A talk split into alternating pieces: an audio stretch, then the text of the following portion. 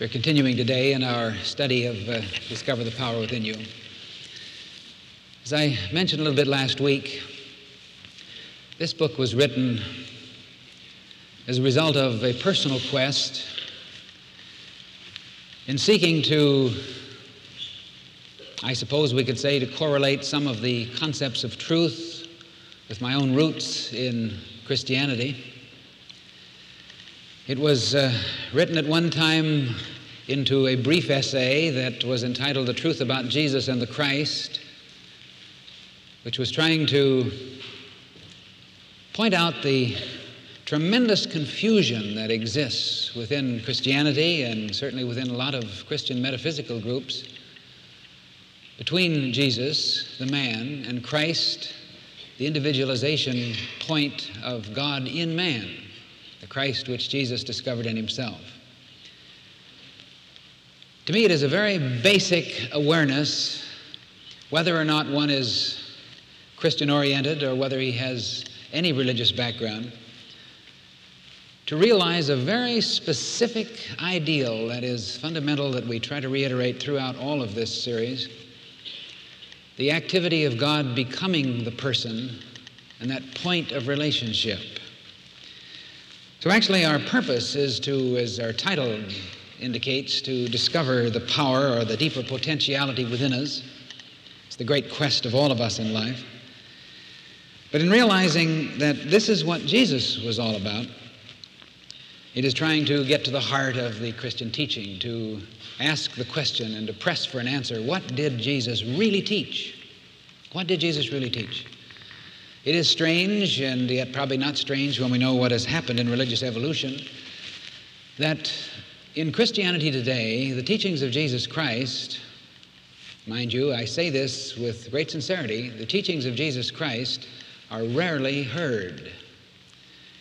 This is because Christianity has, has evolved into the religion about Jesus and its bulwark is in the concepts and the consciousness of Paul throughout the letters of Paul. And the teachings of Jesus Christ are rarely dealt with specifically, so that often if you pose a particular problem relating a specific instant of Jesus' teaching, you will have someone, say a Christian fundamentalist, who will object to what you're saying because that's not Christianity. If you take the so called five fundamentals of the fundamentalist approach to Christianity, not one single one of them can be found in the teachings of Jesus. The thing that happens in religion, it's not a thing that has happened in Christianity alone, it's, it's happened throughout religious evolution all over the world and throughout all history, is very strange. It can be indicated in what I call the five M's of religion.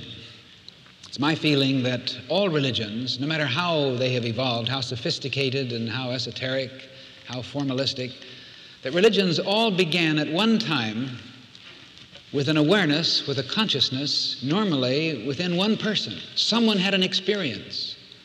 Someone had a breakthrough. We talked last week about the breakthrough that Jesus had, but somewhere, sometime, in some place, someone had a great transcendent experience.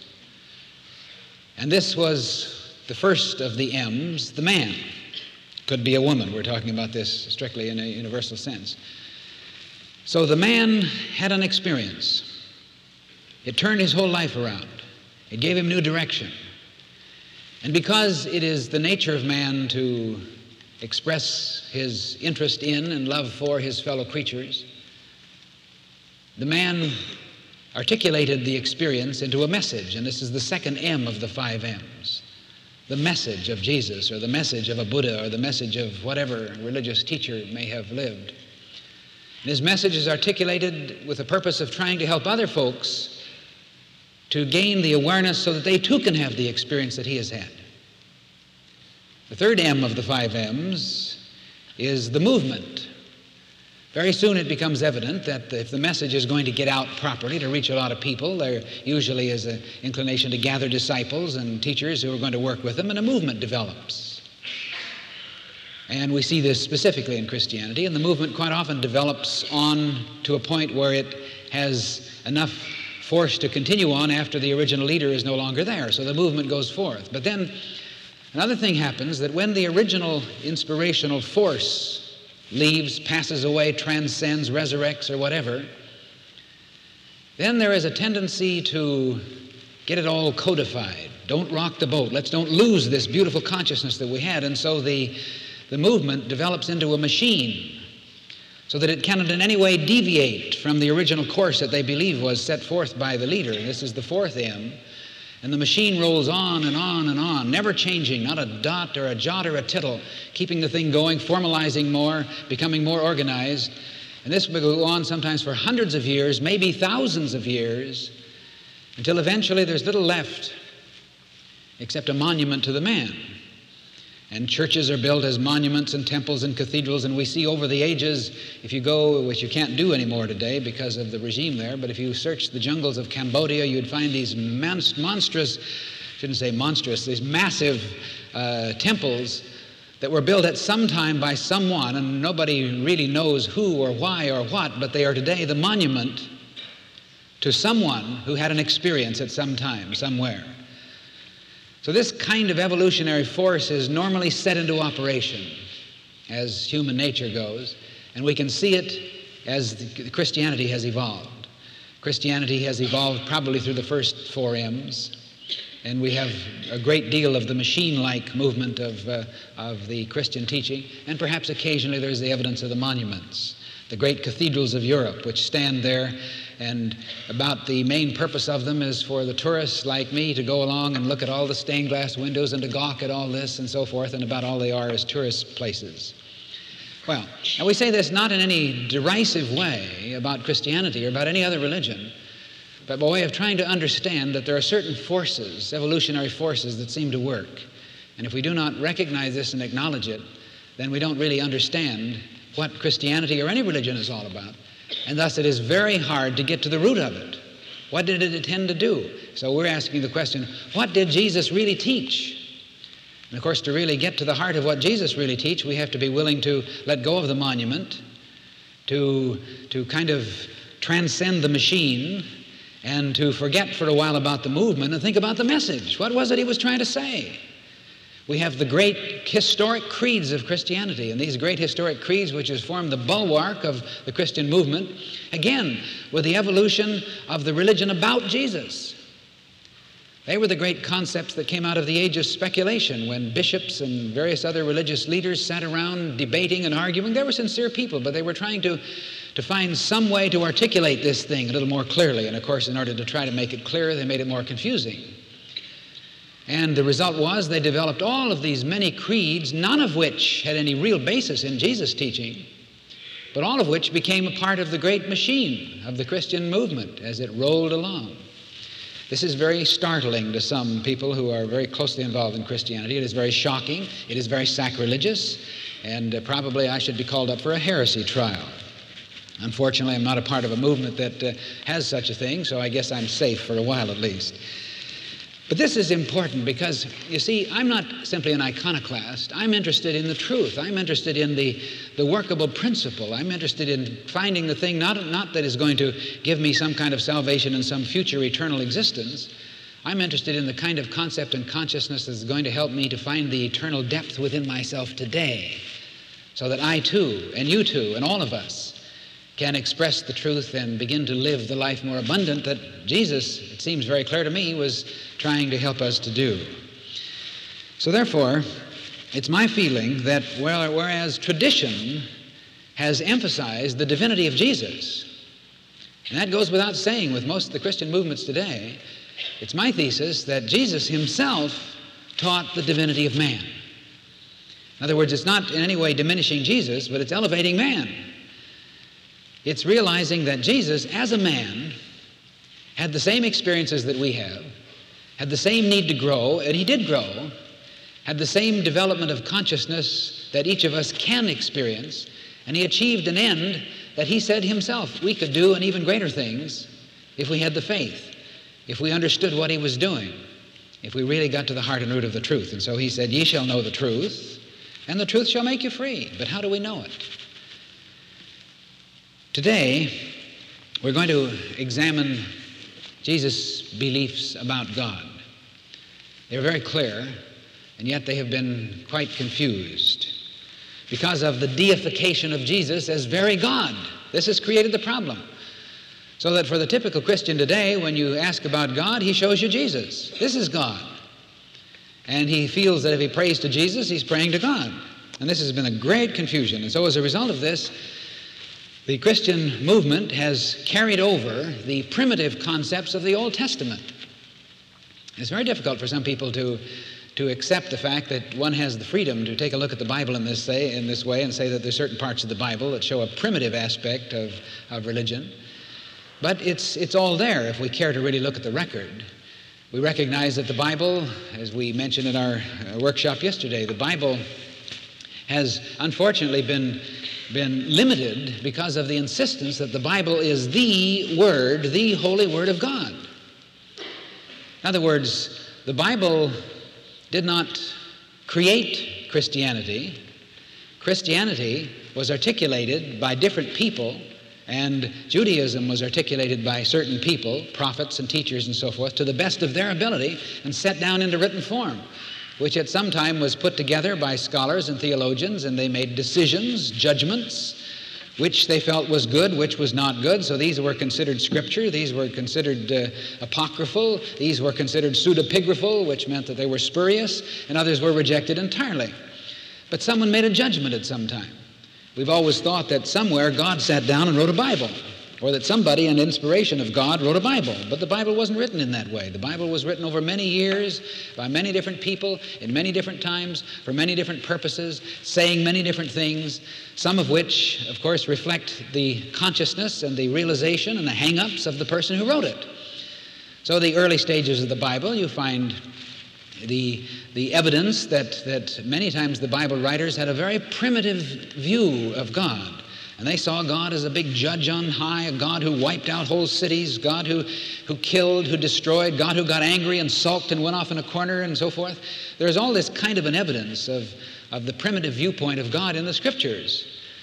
This doesn't mean that the Old Testament is not a valid source of study, but in order to study it, we must look beyond the, the literal expression, be willing to deal with it metaphysically, and to recognize that, that the great golden thread that runs through the Bible from beginning to end, or as the old preacher would say, from cover to cover, there is a beautiful realization of the evolution of God consciousness and the ascending urge of man. There's an evolution of man that begins all the way from from the earliest forms all the way up to the development of the Christ as it manifests in Jesus or as the Christ as it is potentially manifesting in all persons everywhere. And so the Bible then becomes a great and wonderful roadmap that we can use that is very extremely helpful. But you ask the average person, do you believe in God? And he probably will say, of course. Ask him what he means by God, or to describe or define or talk about God. He will look at you with an attitude all the way from shock that you would have the audacity to say such a sacrilegious thing, or else he will shrug his shoulders and say, Who knows, and walk on his way. In other words, the chances are very likely that he will reflect the idea that one isn't supposed to know anything about God, you're just supposed to believe. Like I tell the story of. Uh, of some Baptist friends that I used to have when I was a child, and they, uh, they were with us on vacation one time, and at night before we went to bed, they always had to read two chapters of the Bible. And they would read, and I'd listen. They'd read it out loud, and they'd read the these and the thous and the begets. And when we were through, I would say, uh, "What does that mean?" They say, "You don't, doesn't, you know, not supposed to know what it means. You just read it. It's good for you." So this has kind of been the approach, you see, to accepting uh, things, uh, as the little child once said, uh, misinterpreting what his parents had said, accepting religion on confusion of faith. So the point is, the whole concept of God has been so clouded, so confused, that the average religious person has had this very confused, clouded attitude about deity. For instance, when I was a little younger than I am now, I was studying music and I, at a music school, and I used to earn some money doing singing around, and I sang for funerals. I was a, you know, they have preaching Sams. I was singing John, I guess, I don't know, but I sang for funerals usually half a dozen or more a week in the days when they always had the soloist at a, at a funeral. And I have heard just about every kind of funeral service. And it's a wonder that I ever went into ministry. because they all turned me off. Some of them were so shocking and so disturbing. It almost seemed as if the, the, the clergy involved was setting as his goal to see how many people he could have faint during this funeral service. And they would say such things as, God has taken your loved one home, you know, and in, in the casket is a, a little child that was struck down on the street in some kind of a heinous crime. But God has taken the child home, you know, that, uh, that there's a better place for her. And I always thought this was so confusing and so heartless and so unfortunate in trying to get across any sort of a comforting message to the, to the person. So that. Uh, we find then that, that throughout the early part of the Bible, we have these many primitive concepts, and we must see through the screen, through the shadow of this primitive viewpoint of God, where God was little more than a tribal fetish, where God was associated with places and altars and trees and wells. And then along came Moses, who had a little higher ideal of God, a little greater awareness of that God consciousness working through man but who still erected an Ark of the Covenant, which became the, the house of God, and the Israelites carried this Ark of the Covenant into battle. It was their good luck charm, it was their personal tribal fetish, as it were. And as long as they had the Ark, they were saved, and if the enemy captured the Ark, why, we're destroyed. There's nothing left for us. And eventually, in order to, to make sure that the Ark would have a safe haven, they built a temple. And the temple was built to house the ark, this little vehicle that they carried around with them that was the house of God. So the temple became the residing place of the ark of the covenant, which in turn became the house of the Lord. And so this was set, and it became all down through the ages. It became sort of the, the traditional thought that if you wanted to go to God, you went into the house of the Lord. You went to God's house. You knocked on the door, as it were. You came in and visited God, and you went home and left God behind. Today it's probably true, and I'm sure many people would, would not question it at all, that they stream into churches and synagogues all over the land to get close to God. And it is self evident in this concept that God is in a church, but He's not in a theater, that God works through holy people, but not through sinners. And yet, if we want to look at it from a more logical or even metaphysical point of view, if God is limited in manifestation, in other words, if God can be this place and not somewhere else, then he must be limited in potentiality. And so we've created a very limited God. We have a God whose hands are tied behind his back. We have a God who works overtime against the forces of evil. And like the little woman once said, Oh, oh, we sure must pray for God because if he loses the battle, we're all sunk. Because God is working on this constant struggle against the force of evil, and the devil usually has the upper hand. And the chances are very likely that in most pulpits, at least through, through much of recent times, the, the major subject is not about God, but about the devil. The devil and how he's running sway throughout the world and luring people here and there into perdition and so forth. So the God concept evolved through the Bible. And as you read through, if you, if you think of the Bible as a story of the evolution of God consciousness and the evolution of the spiritual nature of man, then you acknowledge this, and it doesn't disturb you at all. It's like the little child in Sunday school who had gone through a, a period of, uh, of studies of the Old Testament, the lurid details of God who was so destructive and so vindictive. And then finally, they moved over into the New Testament, began to study about Jesus, God of love, the Father within who loves us all and whose good pleasure it is to give us the kingdom. And one day, the little child blurted out in Sunday school, just like that. The child blurted out in Sunday school, Goodness, God got older, uh, got better as he got older, didn't he? And the point is, according to the traditional concept, God did get better. He evolved into a whole different thing. The, the unfortunate part is, the hang-up was there about the God of the Old Testament, this vindictive God, and so that, for most persons, is the God that we have today. My feeling is that that God is not big enough. That God is incapable of, of taking care of us in our times, if you want to take such a sacrilegious stand. And so then a few years ago, when, when Time magazine dared to have on its cover of its magazine uh, front, God is dead. You remember that one and how startled people were? What a terrible sacrilegious thing it was to say, God is dead. I said, three cheers. God is dead. And I gave a talk sometime after that God is dead if you are. And my really feeling about this was, was this, and this is what the so called, they called themselves Christian atheists, were about, though they were very rarely understood.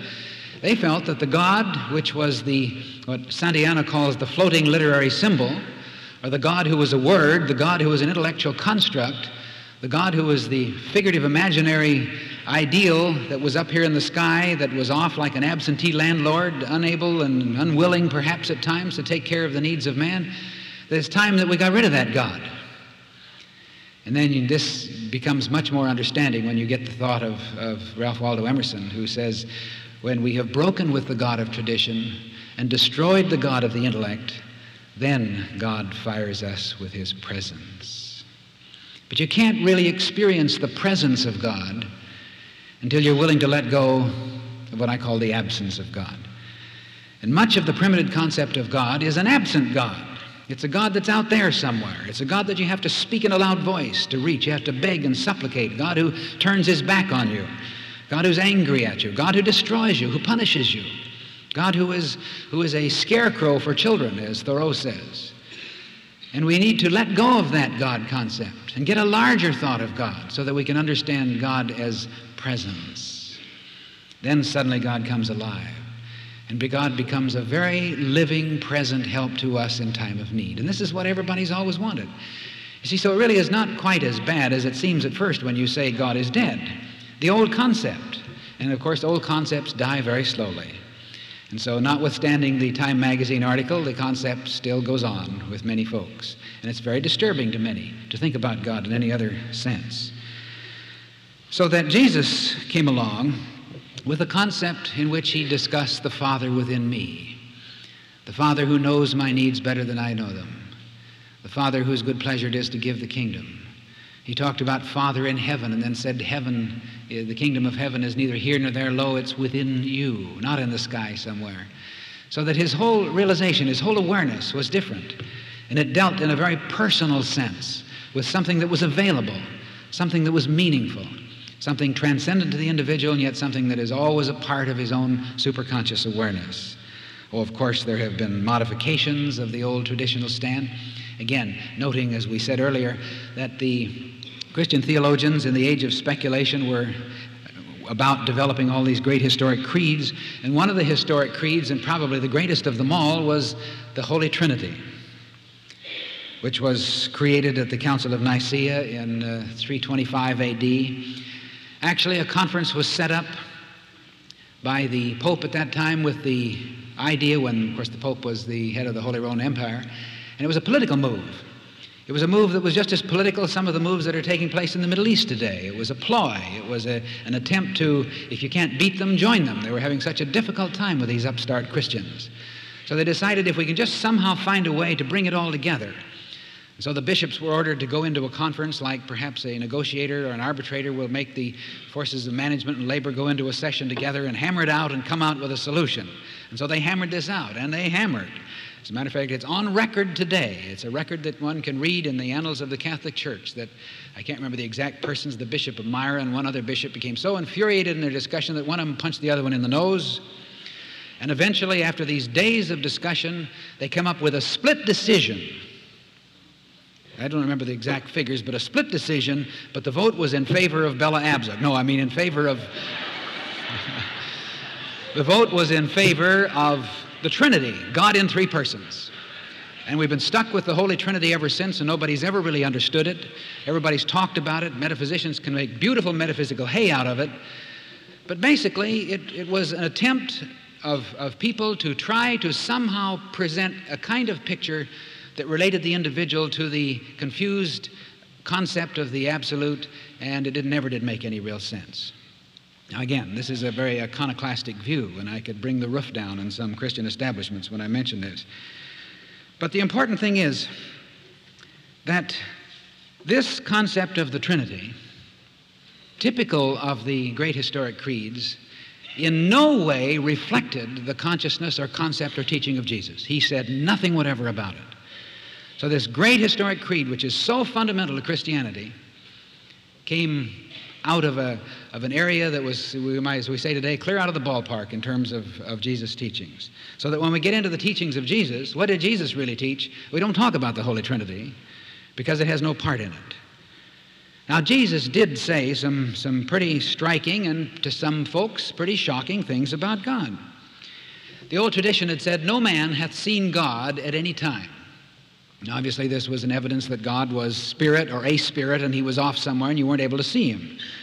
Jesus said, and oh, how this has been confused. He said, He that hath seen me hath seen the Father. And oh, how the Christian traditionalists have made hay with that. Because you see, that seemed to completely vindicate the idea that Jesus was very God. Jesus was God. So therefore, if you want to see God, look at Jesus. Here he is. Now you get a good look at God.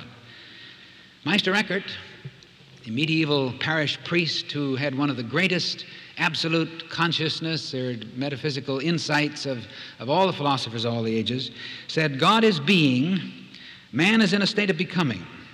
If God is all excellence, it is impossible that anything should exist apart from him. All things, therefore, in their substance are themselves God. Whatever else they possess is only an appearance. So Jesus was saying, if you want to see God, see me when I have my moments of God consciousness, or see one another in these illumined times. Then you see God. You see God by how this infinite process manifests through the illumined awareness of man. You see. Now, this, this was very self evident, but it's been terribly confused. You remember the time when Jesus was talking to the woman at the well? And he said to her, God is spirit, and they that worship him shall worship in spirit and in truth. God is spirit. They that worship him in spirit shall worship in spirit and in truth. Now, this was essentially what I call an anti definition. He wasn't defining God, because God has never really been defined. And probably uh, the ancients were right when they said to define a thing is to limit it. If you think you know what God is, then you probably don't know at all. It was kind of an anti definition, such as St. Augustine's concept God is a circle whose center is everywhere and whose circumference is nowhere, which itself is a, is a very interesting illustration. One when you first hear it, you think, gee, that's great, I could write a picture of that. Well, take a pencil and spend a few years and see if you can draw a picture of God as a circle whose center is everywhere and whose circumference is nowhere. And yet, that is a very beautiful realization, too, because what it does say is the center of God is everywhere so the center of God is you. God is a circle in terms of a limitless universal awareness, but the center of that activity is where you are. You are the point where that infinite is expressing as you, and you, and you, and you, and me too. Everyone, everywhere. Now, this is a very wonderful thing, you see. So that God is spirit, and they that worship him must worship in spirit and truth means, of course, that we don't worship God in a place, we don't worship God afar, we don't worship anyone or anything at any time. But we worship in spirit, which means that we worship through our consciousness. Jesus said, If you say you love God and hate your brother or your neighbor, you're a liar. And I always jokingly say after that, He said it, I didn't. I wish I had. But it was pretty shocking because a lot of people say they love God and have prejudices against people around them. And He says, You're a liar if you say you love God. How do you love God? You love God by loving. So you worship God in spirit, in consciousness. You worship God through, to use the term we use, through getting an awareness of worthship. And when you experience the sense of worthship, then that worthship projects the aura of radiance of love and of understanding and of patience and of the interacting process that comes out of this spiritual awareness in all your relationships with people, you see. So the tendency has come from this old anthropomorphic idea that God is somewhere. He's on the hill, he's in the tree, he's in the altar, he's in the crucifix, he's in whatever. But God is all things in all things, and the only way we can understand or relate to it or worship it is to get into the spirit of it and then express it. So therefore, he that hath seen me hath seen the Father. And if you want to see God, see me or see you in those moments when we're aware of that God activity and we are worshiping in spirit. The beautiful part about this is that um, this helps us to understand, or at least points us in the direction where we are challenged to try to understand this concept of the universality of the infinite process.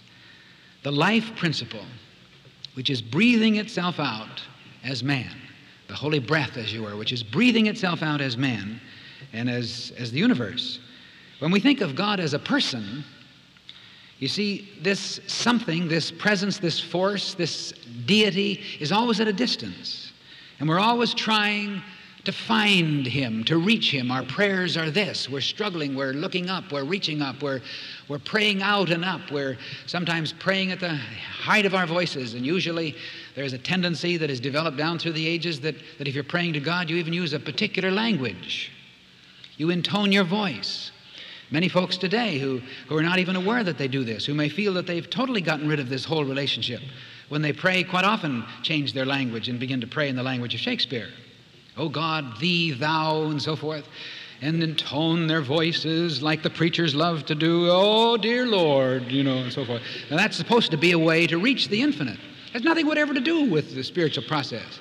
If God were a person, he probably sits in the high, high places and laughs. Like the psalmist said, He that sits in the heavens shall laugh. But it's not God laughing derisively. Actually, it's referring to the realization that the laughter of God is a divine whimsy which, which every person experiences when he gets on high. We talked in the early part of the session about sitting on a high mountain or a high building and looking down and seeing the city or seeing the world with all of its turmoil and yet seeing it in a entirely different ex- perspective. So when we sit on high, when we sit in a higher awareness of spirit or a higher awareness of our own God consciousness, we see things differently. We see more purely. We see more clearly. We, see, we speak more articulately. So the, the important thing is that, that we don't have to find God. Many religious folks have spent all their lives trying to find God, and, and the songs sing, Oh, that I might know Him. Oh, that I could find Him. Oh, that someday I would come into His presence. Well, as long as we're trying to find God, we're working in the wrong direction. As I say, sort of whimsically, God isn't lost, so don't look for Him. There's no way, it's like the, one of the uh, philosophers have said that, uh, that the fish looks eternally and fruitlessly for water. And the one thing that a man can never find ever is God. Because if you find God, then your whole consciousness has been distorted. You're, you will find that very quickly that which you see as God has clay feet, you see because you'll see a brief glimpse or a fleeting moment of God consciousness expressing in a person or in a place, but it doesn't last. Simply because God is spirit, allness. You can't find. And so, therefore, one needs to turn around his whole attitude of prayer and stop trying to pray to God. As long as you're praying to God, you're practicing the absence of God. You're saying, God is there. If I pray to him, he'll hear me and he will do something for me. Well, certainly God is there. But God is here. But as long as I'm praying for the answer to come from there, I'm rejecting the answer that is already present here. Jesus says, The Father's good pleasure to give you the kingdom. It's already present. Before they call, I will answer. It's already here. So we don't pray to God, we pray from the consciousness of God. There's a little illustration that I've used in my book, and some of you have pointed out that it's been very meaningful to me. And I've said often that this is a statement that I suppose, like lots of people who write things, it was almost a kind of a throwaway thing that was just sort of added in. I don't know how it came out, but it has been more meaningful to, to more people than probably anything in the whole book. And it's the simple statement that God is not in man like a raisin is in a bun, but God is in you like the ocean is in a wave. You see, this is the problem. We, we tell children, for instance, that God is in you. Well, a child at one stage has a very literal mind, and so he says, God is in me. You'd, I remember when my son was quite young, we were telling him this idea that God was in everything, God was everywhere, and he put up a grape. He says, Is God in the grape? Yes. Cut the grape open. He said, Now where's God? I don't see him. You see? If God is in man, where is he in man? Do I then have to go searching around in my inner self to find God? Any more than I will find God out here in the outer somewhere. God is not in man like a raisin in a bun or like a button in a glass of water, because you will still have the water and you'll still have the button. You still have two, not one. But God is in man like a wave, like the ocean is in a wave. Just think about that for a moment. What is a wave? Well, you say a wave is a body of water. But is it a body of water in the sense of it having its own unique, individualized, totally separated identity? No. A wave is the ocean. At that point, forming itself into a wave. And it can never be less than ocean, and it can never be more than ocean. Now, if you relate that to your own experience, then what am I? I am God expressing as me. And I can never be more than that, and I can never be less than that. If we can get that insight, that understanding, then we see that, that God is not somewhere, but God is a life principle, a substance process. God is love. God is the allness force that is expressing where I am. And then also we will come to realize another great dynamic, which I think was first expressed by Thomas Troward, the idea that, that wherever spirit is, spirit is, the whole of spirit must be, and wherever spirit is at all, spirit is omnipresent, so wherever spirit is at all, in, at any point in space, spirit must be there in its entirety. So that, to use the illustration, we could say, if obviously any illustration can break down, but we could say that that the wave is the ocean expressing as a wave, but at the point where it becomes the wave, every property, every potentiality of the ocean is present in it. Of the water and the chemicals and so forth are all in the water. So it's ocean. You take a cup full of, of the wave and say, What do you have? Do you have a cup full of wave? You have a cup full of water, a cup full of the ocean, you see. So you take man, the mind of man, the heart of man, his love potential, his, his creative potential, his healing process and so forth. What do you have? You have the whole of God manifest at that point in its entirety as man. So that the mind of man then is like the wave in the ocean. The mind of man is a movement within the infinite mind of God where it has its own identity, has its own shape and form, and can even within that scope have its own attitudes, but it can never be less than infinite mind. So, how then in prayer or in treatment or in self realization do you find the wisdom of God? Do you go reaching off into divine mind? I've seen people often say, Oh, I, I believe that all things can be done in divine mind, and I am trying to reach divine mind. Well, you've simply put your, the, the uh, old wine or the new wine in old wineskins. You have a new metaphysical concept, you have a new attitude, a new definition for God, but you still have the old idea that God is out there somewhere. Where is divine mind? Divine mind is omnipresent, and wherever mind is at all, the whole of mind must be. So, in your mind, the whole of divine mind is present. The only real realization, the only reason that there is a tendency to feel confused and absent and separated is because we feel confused and absent and separated.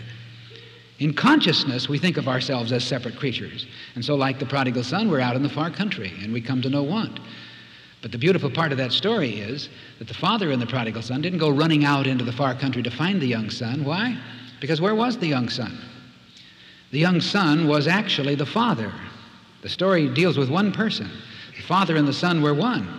The father represented the God potentiality that was always with him. The father was the potentiality within him even when he was hungry, even when he was confused.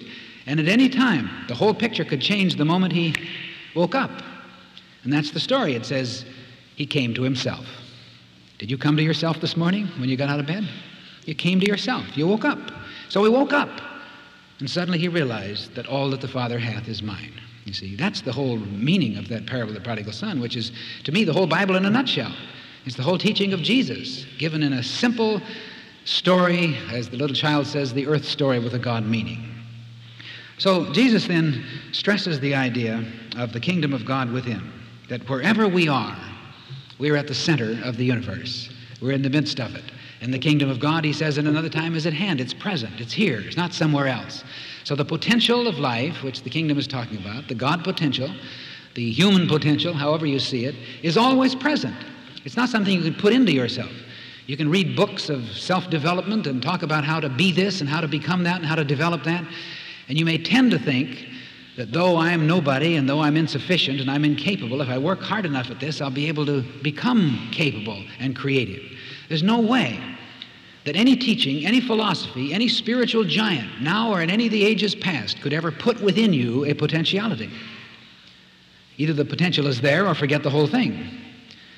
Well, the point is the kingdom of God is within. That's the principle. So the potential is always present. Man is always a spiritual being. Man always has this genius potential within him.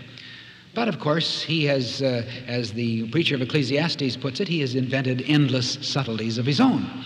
And these endless subtleties become his complexes and his attitudes and his feelings of self limitation, all of which block his consciousness from accepting the whole which is always present. This is why I say, and I think this is so self evident in Jesus' concepts of God and of prayer, that when you pray, it's so important to turn away from the old idea of trying to go somewhere, to get into something. You know, I'm, I'm praying to get into the silence. You don't get into it, there's nowhere to get into. You're not trying to rise out of something. You're not trying to elevate. We talk about elevating our consciousness. Well, of course, it's a term we use, which simply doesn't really mean geographical up and down and out and in and so forth. But there's a tendency to strain out and up. I'm trying to raise my consciousness. You can just see a person almost stretching his neck to try to get up high, to get above this thing. But there's nowhere to go. When you pray, Jesus says, enter into the inner chamber and close the door. Where? Right here. Be still. Just relax and let go. And let the, get the sense that right where you are, at the very heart and soul of you, you are in the presence, and the presence is in you, and you are the presence acting as you. All you have to do is gradually let your limited concepts fall away. You're not rising in anything or going somewhere. You're letting it all fall away. You're denying it, you're letting it go, you're letting it go, you're letting it go, and then gradually you know your oneness. But you didn't go anywhere. You didn't have a soul flight. You didn't take some journey to get there. Right where you are, God is. And how do you know God is where you are? You remember the story of the little boy? Lost in the forest, and they searched for him for days, and when they finally found him, he's sitting there at a tree whittling, and they were so happy to find him, they come up and hugged him and held him in their hands and so forth. And finally, one of them said, Weren't you afraid out here alone? No, I wasn't afraid. Why weren't you afraid? Because God is here. And one skeptical man said, How did you know God is here? Because I'm here. And I've always said that uh, it's unfortunate, but probably true, that very soon he'll go to Sunday school and they'll teach that right out of him.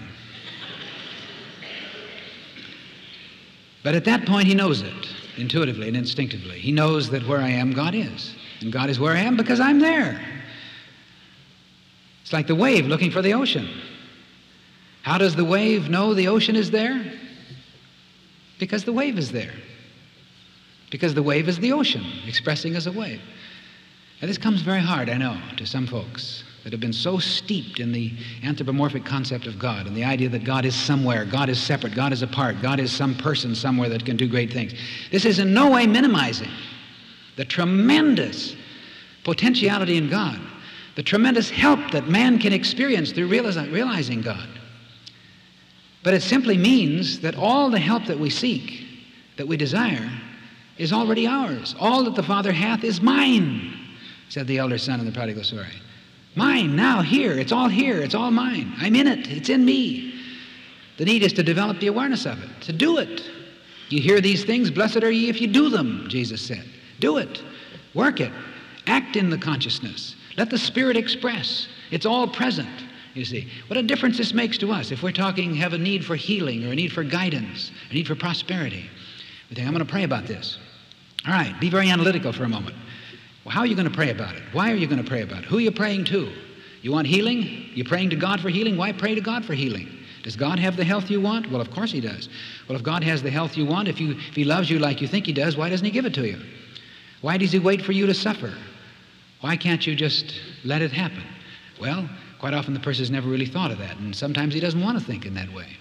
The fact is, the health of the infinite is present in its entirety at every point in space at the same time, which means in every cell and organ and function of your body. You can never be separated from life. You're in it, and it's in you, you see. So your prayer for healing is not to try to get something into you, but rather to let go of the endless subtleties of the mind and let, as the Old Testament says, then shall thy light break forth as the morning and thy health shall spring forth speedily. Boom. Here it is. It's already present, you see. So there's nowhere to go. So it is with prosperity. So it is with guidance. We think of guidance as a special voice that comes from the infinite somewhere. I listen so God will speak His word to me, and I'm listening, I'm listening. And the thing is that so often, if we listen in that kind of open receptivity, in that kind of naivety, sometimes the subconscious mind will, will produce some sounds for us, and we'll think we've heard the voice of God. Divine guidance is a principle, a principle of mind action. Guidance is always present. There's never a question of, of the guiding, directing influence of God. The question is can we listen to it? Can we let it guide us and direct us? Can we be still? Let go of our preconceived notions. Quite often, the person who says, I'm praying for guidance, he says, I, I have this thing that I want to do, but I'm praying for guidance. What he really means is, I've made up my mind to do what I want to do, and I expect God to give me a guidance in this direction, but I'm going to do it anyway. This is what often people mean when they say I'm praying for guidance about it. What they mean is they're praying for divine vindication. They want God to say yes to what they've decided they're going to do, whether or not, you see. But this is not the way divine guidance works. Divine guidance is the principle of mind action within us. Whatever it is that you desire to do, if you get still enough so that you begin to realize what it is you really want to do, in most cases we don't know what we want to do, we don't really know our own minds, we don't know ourselves that much, we let go and break through the incrustation of the endless subtleties that, that have accumulated in our consciousness so much by listening to what they say and hearing the styles and the trends and trying to keep up with the Joneses and so forth. And these are the things that motivate us most of the time. We let go of all that to really experience ourself at the root of ourselves, then suddenly we know. We know. We know what to do, we know where to go, and we take action. Now, someone say, Well, how did you know? Did God speak to you? How does God ever speak to you? In a loud, booming voice? You may sit from now until the end of time waiting for that loud, booming voice, and you may never hear it. But that doesn't mean that, that you haven't been guided. Your imagination will work in certain ways so that quite often a person may hear a voice because he has the kind of creative imagination that, that interprets feelings in this way. But it need not be that. It doesn't work that way for me. I've never heard the voice of God in all my life. Not in any kind of a loud voice, not saying, Eric, Eric, you do that. I think if that happened to me, I might be a little scared. And yet I'm quite confident, quite completely confident, that I experience guidance many, many times. I can't say all the time, after all, who's infallible? Because we're often listening to the human inclinations rather than to the divine force. But there's so many times when after something has happened and I sort of sort it out, as I look back on it, I see there was a tremendous guiding force that was at work there. But it worked through me. God works through human hands. God works through your hands, through your mind. When you have a flash of insight and you, you are humble and willing to accept a guiding, directing force that is transcendent to your human instincts and inclinations and let it work through you, this is God working through man. And this is the presence of God.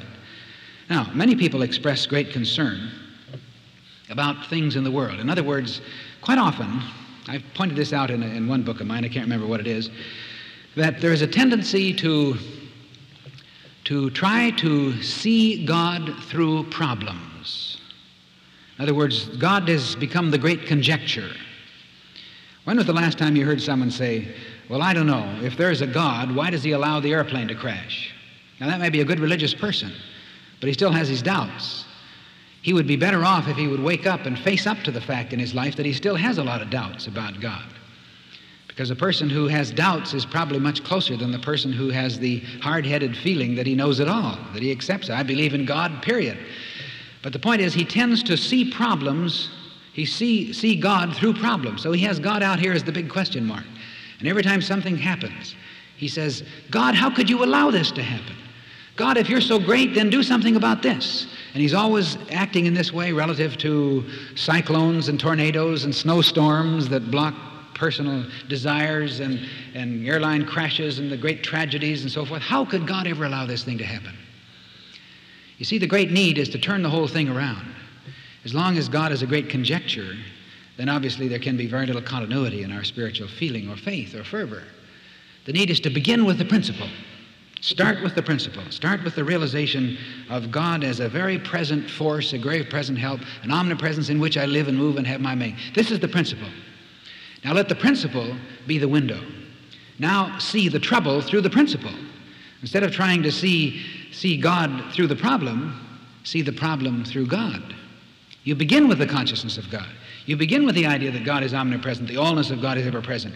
Beginning with this slide rule, with this formula, now you look at challenges, at difficulties, at snowstorms, and you begin to see an inkling of meaning. But what you do see is you keep a continuity of guidance and direction that enables you to deal with these situations from the highest possible point of view and to find the way through them. Ultimately, perhaps to look back on them and say, well, it's sad that that happened, but now I can understand that there was some meaning in it for all of us concerned because of the growth that took place you see. So it's this kind of consciousness that I think Jesus implies. Quite often people say, why, why doesn't God stop a war? Or why doesn't God bring peace in the Arab worlds? Why doesn't the principle of mathematics answer problems or keep us from getting wrong answers? Why does God allow the child to add 2 plus 2 and get 5? Well, God or the principle has no knowledge of the 5. If God is principle, it is principle. And the principle is always there, even if we come up with wrong answers. even if we have a, an erroneous concept of ourselves. The principle is each of us is a spiritual being, perfect and whole, Christ within our hope of glory. That's the principle. We may not realize it. We may act out a much lesser attitude and consciousness of that. That is always present. That's the presence. So when you start with that principle, then instead of saying, why doesn't God bring the nations together and establish peace? The question is, why do not nations begin with the consciousness of the allness of God and the peace and all pervading love of God and let it project through their awareness and through their attitudes at the bargaining table so that they can establish peace. You see, this is the only way it can work out. It can't work the other way, simply because God is not the person who says, I'm going to knock some heads together and get some sense into you. Man has the privilege of individualization. He can completely project it or he can frustrate it. And all of the problems of mankind, all the way from so called sin to sickness, to war, and aberrations of all kind are simply the result of the frustration of potentiality. The potentiality is still there. The God activity is still within every person. The allness is still within the illness. The all sufficiency is still within the insufficiency because this is the realization of the allness of God that is present everywhere in its entirety. But it's a potentiality. And the beautiful part of it, each of us has the opportunity to give birth to this great realization. The unborn possibility is always present, but ours is the privilege of giving birth to it and thus come alive and become consciously at one with the process and become active. Prayer can never influence God to be more or less than God. God is always present as the potential, even within the problem. God never can be in any way less than that potentiality. There's no possibility that there can be any separation, that there can be any problem that doesn't have an answer. That there can be any problem that doesn't have the answer right within the problem. Before they call, I will answer, is the principle. Therefore, there are no insoluble problems. There are no incurable illnesses. This is a very difficult one for us because we, we've accepted all sorts of, of endless subtleties of human consciousness and made gods of them. There are no such thing as an incurable illness. There may well be, as, as some doctors are saying, incurable people. The person may be so totally locked into the endless subtleties of the mind that there's no way in his present consciousness that he can let it go. But it's not an incurable illness, it's an incurable state of consciousness. And even that, of course, is, is not exactly correct because of the element that comes out in the teachings of Jesus, which is often referred to as the grace of God. Now, the grace of God is a concept that has become sort of a great theological tenet that, uh, that becomes self feeding and self explaining. And we won't get into this hardly at all, but just briefly, I'd like to say that the grace of God is a way in which we can understand the divine process. It's not a special action of God. It's not a divine favor. It's not something that God is doing out of His grace. He's going to save this one and pull this one out of the fire. It simply means that, that there is an aspect of the infinite process within us that seems to temper the so called law of causation. We've said if you do a certain thing, you will suffer for it. But under the grace aspect of divine law, which is simply uh, a, a, a, way of understanding that man is not simply acted upon by the principle, but he is more incorporated into the principle itself than he's aware of, so that you're always a little better than you think you are, and you're never quite as bad as you think you are that even if you, you set forth some activity of the law of causation, that you never quite get back all of the bad parts that you think you would get under the law of karma or causation, you always get a little more. It's like a person in the grocery store who always adds a little extra on the scales. This is simply because there is a love aspect of this divine process. It's simply because, as Jesus said, it's the Father's good pleasure to give you the kingdom. And this divine process is working so continuously and so ceaselessly and so lovingly to project itself in us and to help us to express, to, to release the imprisoned splendor, as Browning says, that even if we consciously try to hold it back, it's like the little child who says, I'll hold my breath, I'll hold my breath. And a wise parent knows that he's not going to hold his breath very long. Even if he holds his breath long enough until he passes out, he will very quickly resume breathing again because you can't kill yourself in that way. You see, there's no way that you can. And in the same sense, even though a person may be negative, he may be destructive in all of his tendencies, yet somehow there's a love element in the divine process that tempers and ameliorates the whole process. This is the grace of God.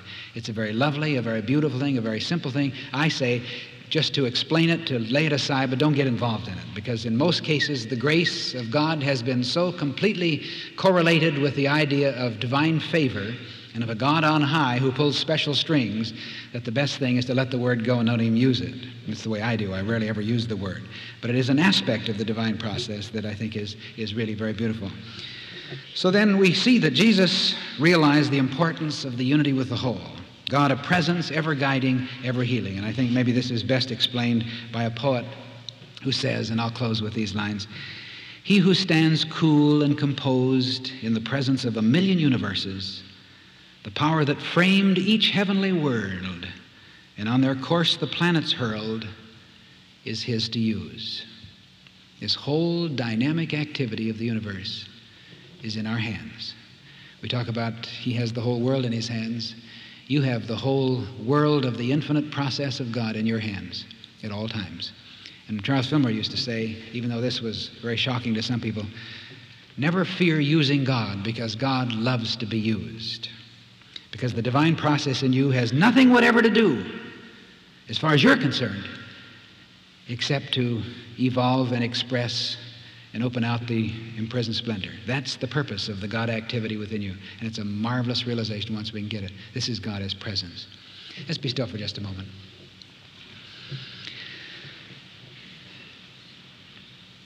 In one moment, I would like us to consciously, willingly, let go of all attitudes or feelings that we may now have about God, which would have to be related to the idea of absence. Let it all go. Even the words God on high, God in heaven, God out there, God who judges, God who condemns, God who gives special favors, let it all go to just realize God a present help. And the word presence is a very beautiful word because it really means present.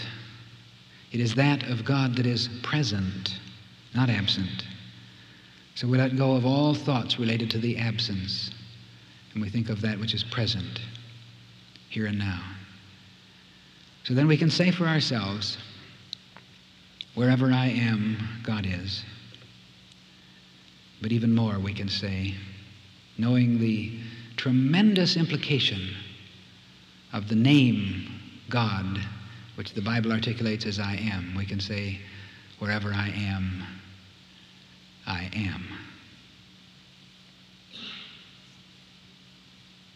And may we all now within ourselves just whisper our own particular word of gratitude, feeling of thank you, praise God. Just say yes, but in some way sense this appreciation, this gratitude for the truth that makes us free. And so be it.